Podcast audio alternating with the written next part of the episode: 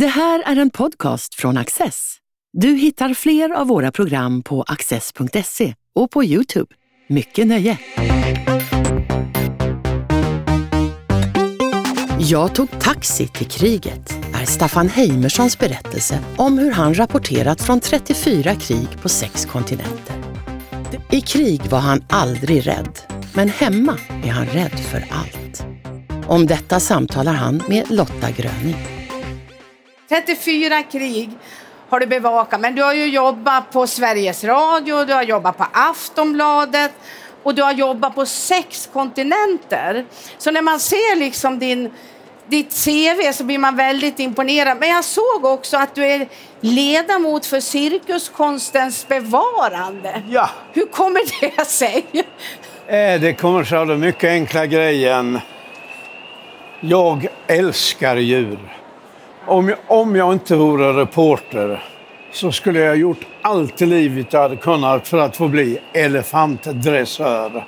Jag, oh, jag är så fascinerad av detta och jag älskar, jag älskar cirkus. Och eh, den där eh, lilla föreningen vi har, det är det bland det klokaste jag har varit med i. Vi är nämligen alla tokiga. Ja. Du, eh, du skriver också så här att det är väldigt lätt att bedöma mig som arrogant och stöddig. Eh, men du hade en väldigt tydlig ambition. Du ville bli krigsreporter. Varför då? Ehm, det är av de två skäl. Rapportera krig är så självklart. För det du ser, det du hör och möjligtvis tänker är ju betydelsefullt. Det underlättar att historien blir intressant och läsvärd. Det andra är det rent politiska som vi just upplever nu eh, med Ukraina och Putin. Det är ju att krig är politik, fast i andra former. Det är inte jag som har sagt det, jag tror det är Clausewitz som har sagt det. Eh, krigen är politikens förlängning och en drastiskt uttryck för politik. Och eh, det är rätt givet att eh, det är intressant att skildra. Jag, jag tänkte faktiskt, för jag kommer ihåg den meningen från din bok. Du skriver väldigt mycket om rollen som krigskorrespondent. Alltså hur livet ser ut. Alltså att leva, att tvätta sig, att bo. Kan du berätta lite? Ja, jag gör gärna det därför att det har en sorts omvänd glamour. Nämligen, du tar in på det som en gång var Sarajevos finaste hotell men nu inte har några fönsterrutor, inte har någon frukost, inte har någon hiss, inte har något vatten, inte har någonting. Mer än en jävla binge journalister som springer om varandra och utbyter information och sånt där. Och så ser man eh, en del människor som för, förändrar sina liv. Christian Amanpour, en av de bästa journalister som har funnits, att varje kväll se henne klockan kvart i tolv på natten resa sig och gå 17 trappor upp för att på taket få kontakt med New York och CNN och stå där uppe och berätta hur arbetsdagen har varit och veta nu får Amerika klockan sex på kvällen där veta vad som händer här. Va? Och jag menar, jobbet är till sin natur mycket allvarligt. Egentligen depressivt. Men eh, tack vare viktigheten, tack vare kameraderiet. Jag menar, journalister i krig lägger inte ut fällor för varandra. Vi är rätt generösa mot varandra, både med att utbyta adresser och nyheter.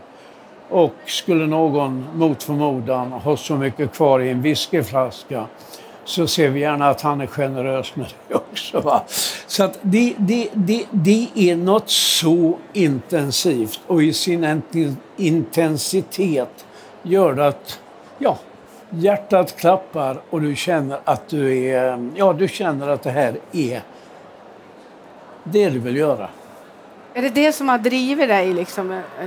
Ja, egentligen det som har drivit mig var att jag lärde mig läsa och skriva när jag var fem år. Jag var ett mycket litet barn på landet. Och det, du vet hur bra det är att växa upp på landet Lotta. Eh, så jag började rita tidningar. Redan innan jag var i skolan så ritade jag mina tidningar. Den första hette Vitsjournalen.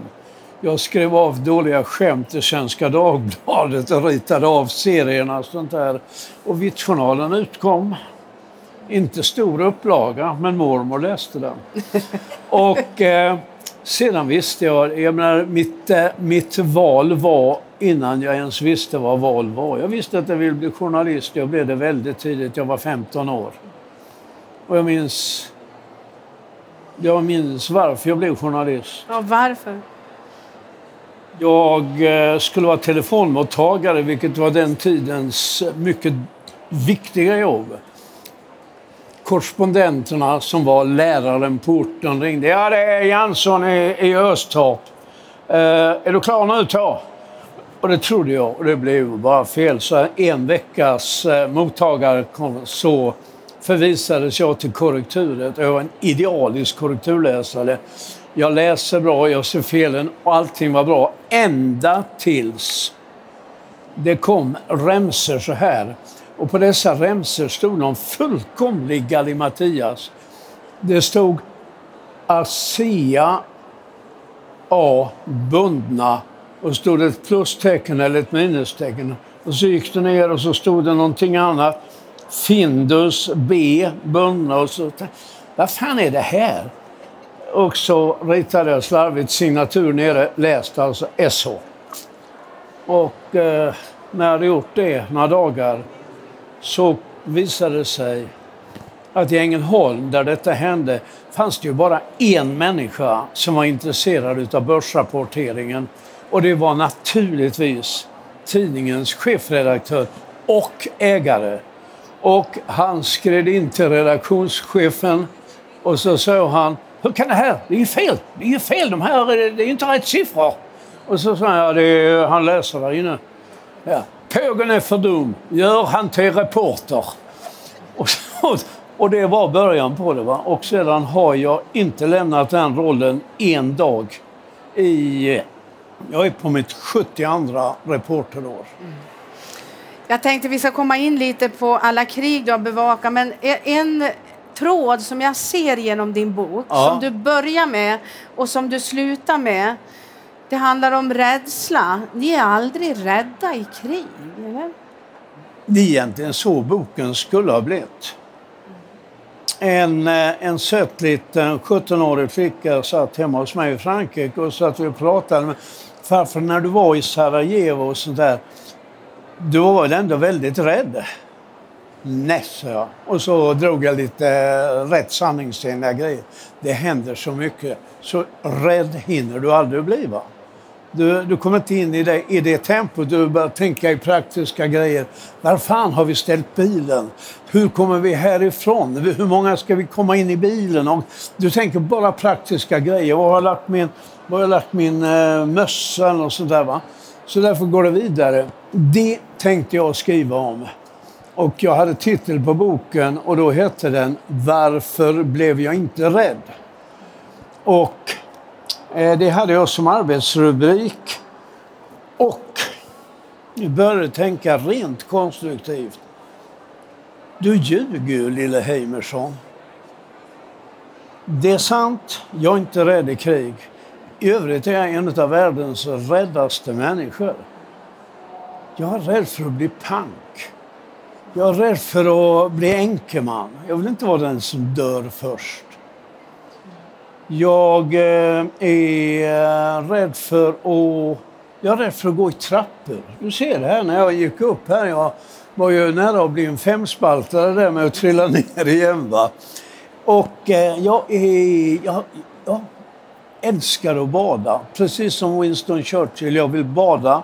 Jag vill ha tidningar och böcker med mig. Churchill hade dessutom ett glas champagne med sig och en cigarr.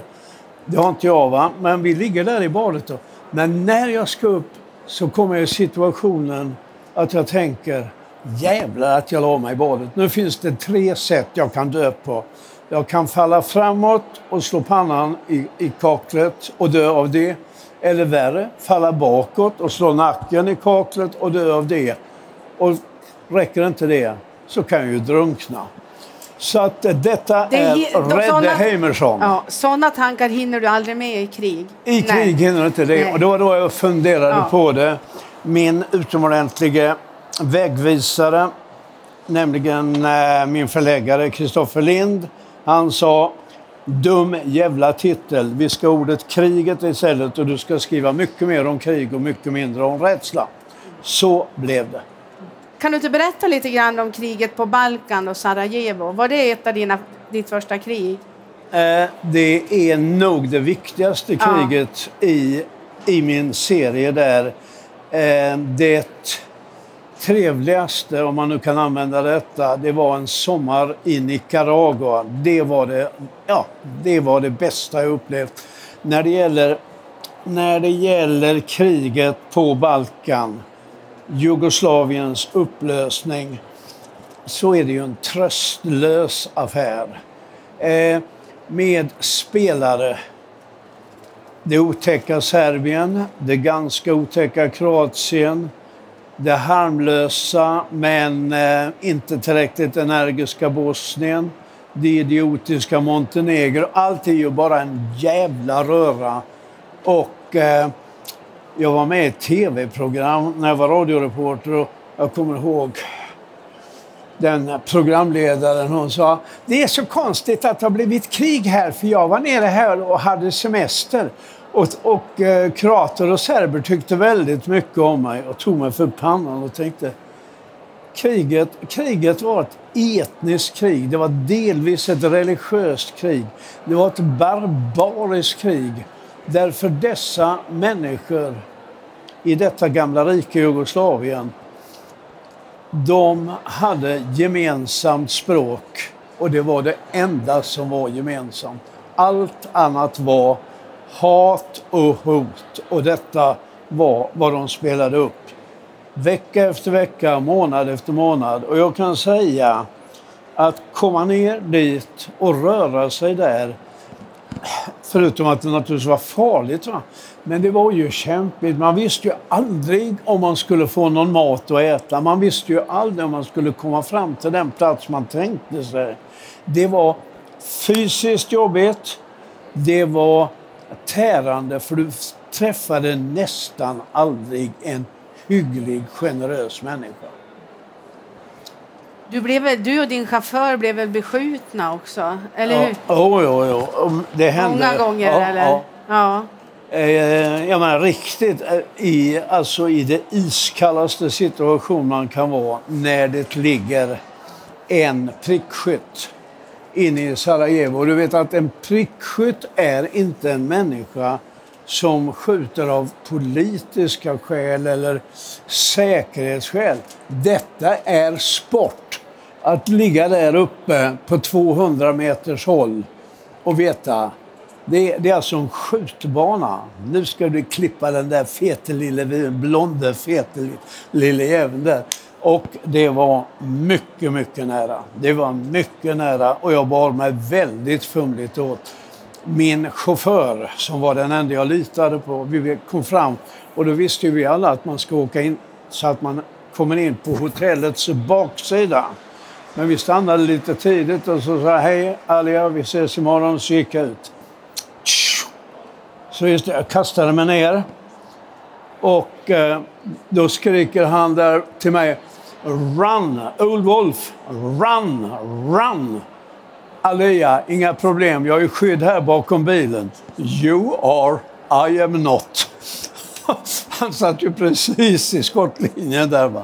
Och så drog han iväg och så sprang jag in. Eh, och detta är ju en, eh, detta är en relativ banalitet. Och det är en banalitet ända tills man tänker det var ju skönt att det inte var träff på det skottet. Och det hann du aldrig tänka, va? Det, det fortsatte bara, eller? Nej, du hinner inte tänka ja. Du hinner inte tänka Nej. på det. Men Nicaragua då? Vad, vad var det för skillnad där? Varför var... Det är så här, att åka till Centralamerika och eh, uppleva att tidernas storskurk, den korrupte, brutale diktatorn Somoza, nu har hjältar i djungeln, de kallades muchachos och de kallades sandinister och vi hade olika namn på dem, att komma till det kriget den månaden då det går in i finalen och känna att nu är jag här, nu är det storyn som gäller och ha vansinnig tur. Jag kom över en bil i ett land som inte fanns bilar. Jag kom över bensin i ett land där bensinen bara gick till regeringen. Jag fick fyra kompisar och vi åkte ut varenda dag. Fem grabbar åkte ut. En brasilian, en finländare, jag, en britt och en filippino som var chef för Reuters i Mexiko. En av de mest levande människorna på jorden. Att varje dag få sätta sig i bilen utan mat, utan allt, utan, ja, vi hade vatten med oss och åka till fronten. Åka, sen åker vi dit och kollar. Och vet han? bilen är min, jag bestämmer. Att sen komma tillbaka på kvällen till ett hotell utan mat, utan dryck i princip. Det fanns naturligtvis bönor och ris att äta där. Och veta att du är ute med världens trevligaste grabbar dag efter dag. Nu ska vi bara lura oss igenom censuren. Nu ska vi bara komma hem och sedan sätta sig ner bland de andra grabbarna och så kom eh, några amerikanska tv-bolag in och spelade Allan och sa Mina vänner, vi har glädjen att inbjuda er till rum 223. Där visar vi ikväll ett avsnitt utav Saturday Night Live och så klappade en annan amerikanare. Och som vanligt på rum 386 visar vi filmen Casablanca för sjuttonde gången. Va? favoriten? ja, precis. Alltså den miljön, att veta det och dessutom med den utomordentliga fördelen att vara enda svenska korrespondent. Expressen vågade inte skicka ut korrespondenter i strid för de hade just förlorat en man i Uganda. Där fanns två journalister den ena löste alla sina problem. Han ansåg sig vara väldigt förföljd av den nicaraguensiska säkerhetstjänsten och detta, detta botade han med att dricka åt helvete för mycket tills han började ha gröna gubbar kring sig och flydde. Och den andra kamraten kom och frågade vad skulle du göra Staffan? Vadå? Eh, skulle du stanna här eller skulle du sticka till Costa Rica? Min tjej kommer ner från Stockholm till Costa Rica nu. Eh, jag avgör inte dina grejer. Jag vet vad jag skulle göra. Vad skulle du göra? Kärlek är alltid viktigare än krig. Han stack också, sen var jag ensam. Och det var, inte, det var ingen nackdel. Det var ingen, fick du bort dina konkurrenter? Ja, precis. Du har blivit kidnappad också. Usch Hur var det då? Berätta om det. ja, ja, ja. Okej. Okay. Afghanistan. Amerikanerna har börjat och gått in i Afghanistan. Och, och Osama bin Laden befinner sig på flykt. Alla tror att han befinner sig på flykt kring ett, kring ett mycket svart berg 4500 meter högt heter Torra Bora. Och där skulle han finnas någonstans. Jag satt inne i Pakistansidan där Aftonbladet hade sin redaktion. Och jag kastade mig iväg. Jag hade ingen kollega att åka med. Jag tänkte det hittar jag när jag kommer till gränsen. För alla, alla vill naturligtvis in och det, vi kanske inte kommer in. När jag kom till gränsen, inte en kollega. Öppnar dörren in till Afghanistan går in och säger nu fan är jag i Afghanistan som är stängt och dant, men här är jag. Och när jag tänker mig, vad gör jag nu? Så behöver jag inte tänka längre. Det stod fyra man kring mig. Fyra man, tre av dem med kalasjnikovs så, och patronbälten sådär. Och en med en pistol. Och så sa han, du behöver beskydd. Jag behöver fan inget beskydd, är du inte klok? Eh, du behöver beskydd. Det kostar tusen dollar. Beskydd? Jag vill inget beskydd. Om du, inte, om du inte köper mitt beskydd så tar vi dig till bataljonschefen och då sätter han dig i fängelse. Det skit jag i. Så gick jag ifrån dem. Då kom de och högg mig. Och så sa han, tusen dollar sa han, nu gör vi en deal, sa jag. Jag hyr dig som taxichaufför, men då är det jag som bestämmer och du är taxichauffören. Du får 200 dollar, mycket pengar. Du får 200 dollar för att köra med sex mil till Jalalabad. Och där satt jag i baksätet. En Kalashnikov så, en Kalashnikov så, en förare och en kille där och så kör vi ut på fullkomligt tomma vägar. När vi har kört tre mil ungefär, uh, out of the car, säger nej, nej, det är jag som bestämmer. Jag är kunden, jag ska till Jalalabad. Och så bara slängde de ut mig. va. Och så tänkte jag, jaha, det är väl det de gör. Men då kom de andra också ut. Och då kom de ut där och så tänkte jag, vad fan, nu är, det, nu är stunden kommen. Nu tar de mycket enkelt. De bara skjuter mig, kastar mig i diket, knycker, knycker min plånbok och sen drar de. Och det kommer aldrig bli uppklarat vad det är som har hänt. Ungefär så tänkte jag, men jag var inte rädd. Jag var rätt tänd. Men det var obehagligt. Och så gick vi ut på en grön äng. En grön afghansk äng och där, där sa de sådär Now we are doing business. Ja, vadå, sa han. Haha, sa de. Haha, vi ska kissa. Fast de sa, de, de sa det med råare uttryck. Och då satte sig de här fyra männen med galabier och konstiga mössor och turbaner. De satte sig ner i en rad där på huk. Och jag tänkte diskret och västerländskt och förfinat vände jag mig om så här, öppnade gylfen och kissade mycket diskret och snyggt. Och när jag har kissat de första centiliterna så hörs det ett brak. Då alla fyra grabbarna har ställt sig bakom mig. De har tagit fram alla sina vapen och så skjuter de i luften. Pang, pang, pang, pang, pang. Och så säger de det uppenbara.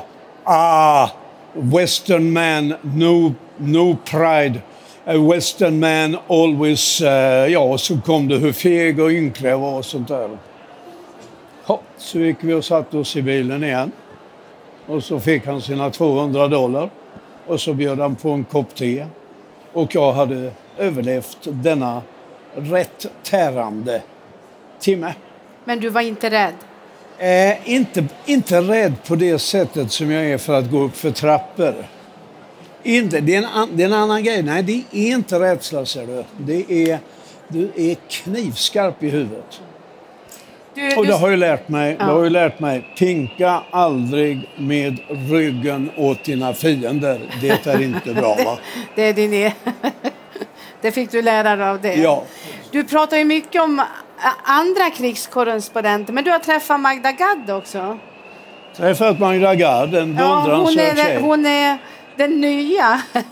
Eh, hon är definitivt den nya. Hon är en eh, mycket modern journalist, för hon gör allting. Hon fotograferar, hon filmar, hon eh, skriver sina artiklar i samma ögonblick som hon är där.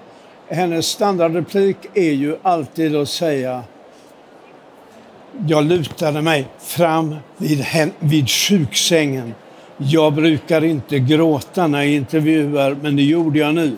Samtidigt lappar hon på sin eh, mobiltelefon och så går hennes berättelse rakt in till Expressen där det sitter en duktig kille och rättar ut det som behöver rättas ut. Hon är modernt arbetande, hon är skitmodig och hon är... Eh, ja, jag har inga invändningar. Jag tycker det är lite för mycket uniformsliknande uppträdande. Det, det, är, det är andra villkor nu. nu är det... det... är lite för fina stövlar, det är lite för mycket splitterfria glas, det är lite för svarta uniformer och sånt där. Men det är hennes grej och inte min. Och det har jag inte min. min beundran är otvetydig. Du, vad skulle du säga, vad har du dragit för lärdomar av um, dina erfarenheter av alla dina krig? Är det någonting som du sitter och pratar med dina barnbarn om? Eller de måste ju fundera. Ja, ja, ja, ja jag gör det, men inte så mycket. Eh, mina barn, mina fem barn, de är äsch. Det vet ju alla hur han är. När jag fyllde 80 så hade de ordnat det. Farsan är ju krigsskadad. De tog mig ut på Landsort. Fick öppnat en bunker där Sveriges genom tiderna finaste kanon var. En kanon som kunde skjuta ryska skepp långt, långt ute på Östersjön. Och då firade de mig och sedan så tog de mig på en krog och tackade farsan för att jag inte hade varit överbeskyddande i alla fall. Och eh, lärdomarna är... Ja, lärdomarna är... Lita på turen. Du har haft tur, eller hur? Jo, självklart. Du har ju haft väldigt mycket tur när man läser din bok, alltså när man Ja, ja. ser vad du har råkat ut för. Och, alltså du pratade om det här att du hade egen bil, du fick en hyrbil av en tillfällighet, du fick bensin, du hittade bunkern. Ja. Men det är också ett sätt att jobba förmodligen eftersom du har varit modig. Eh, Det är snällt av dig att säga. Jag har jagat femspaltare. Eh, Jag kan ligga vaken. Tänk om jag imorgon inte får ettan, mitten och löpet. och det fick jag ganska ofta. Va? Men det är inte det som gör grejen. Ja, men du det är en del av det som nej, att vara en riktig det är, det är skrivandet som Ja, är det är skrivandet. Att komma upp på rummet. Eh, På den här tiden var det ju gamla reseskrivmaskiner så det slamrade lite. Va? Det, och det, det är skrivandet. Och skrivandet i krig eh, fyller lättare eh, de journalistiska kraven att det ska vara people. Stories måste ha människor i centrum. People color. Ja, där är djunglar, där är djungel med Eh, bambu, banjan och banan som jag alltid skrev i Asien. Här vandrar jag i en djungel med bambu, banjan och banan. Du har alltså ord att välja på och du har, eh, du har alltid en utan att den ska dras fram, men det finns alltid en moralisk det finns alltid en moralisk aspekt. Och det finns nu, idag, mer än någonsin. Och ja, jag måste säga att det är ett nederlag att jag är här och inte i Ukraina. Det skriker i kroppen på mig att få åka till Ukraina. Ja, men det får du inte göra nu. Eh, nej, sannolikt inte. Aftonbladet säger vi har arbetsgivaransvar. Aftonbladet säger sannolikt bakom min rygg gubben är inte klok, han fyller 87 i nästa månad. Och de säger kanske ännu taskigare grejer. Men eh, det vore, ja, jag vill dit. Tusen tack Staffan Heimerson. Tack snälla för att jag fick komma.